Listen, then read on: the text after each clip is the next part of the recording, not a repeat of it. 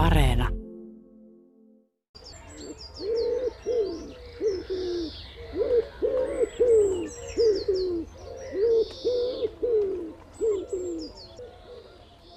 Huhtikuun lopulla sain mielenkiintoisen tiedon.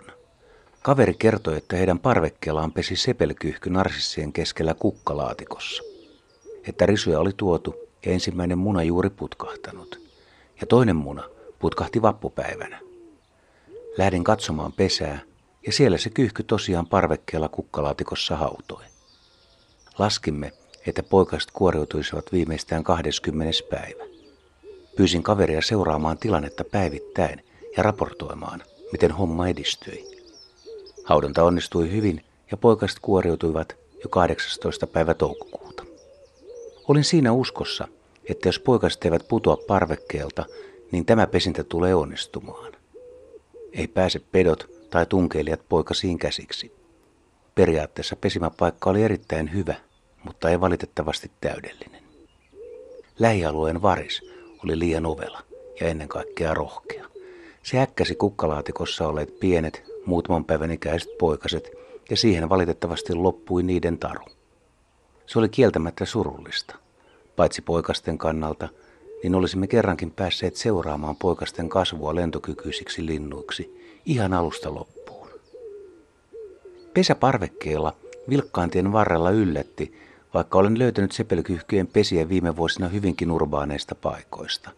Katujen varsilta, kerrostalojen pihoilta ja monista puistoista, joiden käyttöaste on hyvinkin suuri.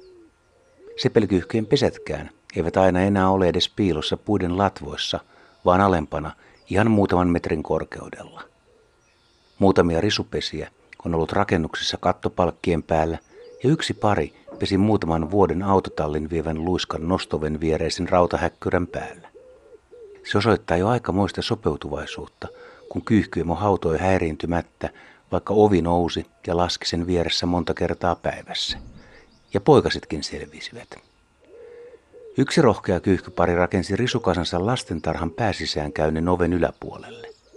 Lasten iloiset äänet ja leikit eivät siis ainakaan kyyhkyjä pelottaneet. Olen jo viritellyt ajatusta ja jopa uskoa, että ovatko kyyhkyt niin älykkäitä, että ne yrittävät valita ihmisen suojaksi petoja vastaan. Palataan ajassa taaksepäin 1980-luvulle. Tuolloin sepelkyhky oli Suomessa vielä perinteinen metsissä pesivä lintu, johon pääsi parhaiten tutustumaan peltoaukeilla, kun linnut kerääntyivät sinne ruokailemaan. Lepattavaa soidinlentoa pääsi ihailemaan metsäsaarekkeiden reunoilla. Mutta pesiä ei varsinaisesti tullut etsittyä, eikä myöskään löydettyä. Kirjoissa kun kerrottiin, että sepelkyhkyt hylkäävät helposti pesänsä, joten pesiä ei vartavasten sitten tullut etsittyä. Ja mitä nyt sitten on tapahtunut?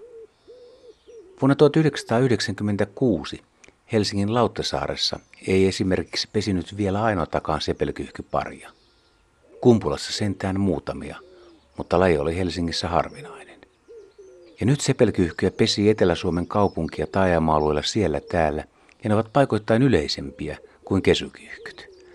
2000-luvulla laji on siis tullut hyvinkin tutuksi myös kaupunkilaisille.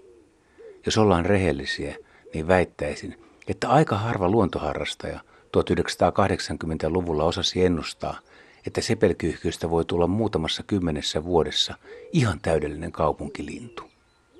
Se käyskentelee puistojen nurmikoilla ja huhuilee sellaisissa paikoissa, että ihmiset ovat kerrostalojenkin parvekkeelta kuunnella sepelkyyhkyjen kumeaa ääntä ja ihalla niiden komeaa soidin lentoa. Edelleen ihmettelen sitä, miten sepelkyyhkyt rakentavat pesänsä. Ainakin osa niistä onnistuu rakentamaan pesänsä lähes huomaamatta, ja miksi osa pesistä on niin huolimattomasti rakennettu. Jos johonkin pesään sopii määritelmä, hatarasti rakennettu, se sopii sepelkyyhkyyn. Pesän käytännössä tuntee siitä, että kun alhaalta päin katsoo, pesästä näkee läpi. Miten munat ylipäätään pysyvät pesässä? Kyyhkynaaras pyöräyttää usein kaksi pesyettä, ja toinen voi olla melko myöhään loppukesästäkin.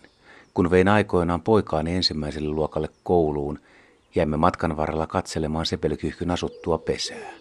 Kyllä, sepelkyhkyllä oli poikainen pesässä vielä elokuun puolivälissä, ja on niitä nähty myöhemmin.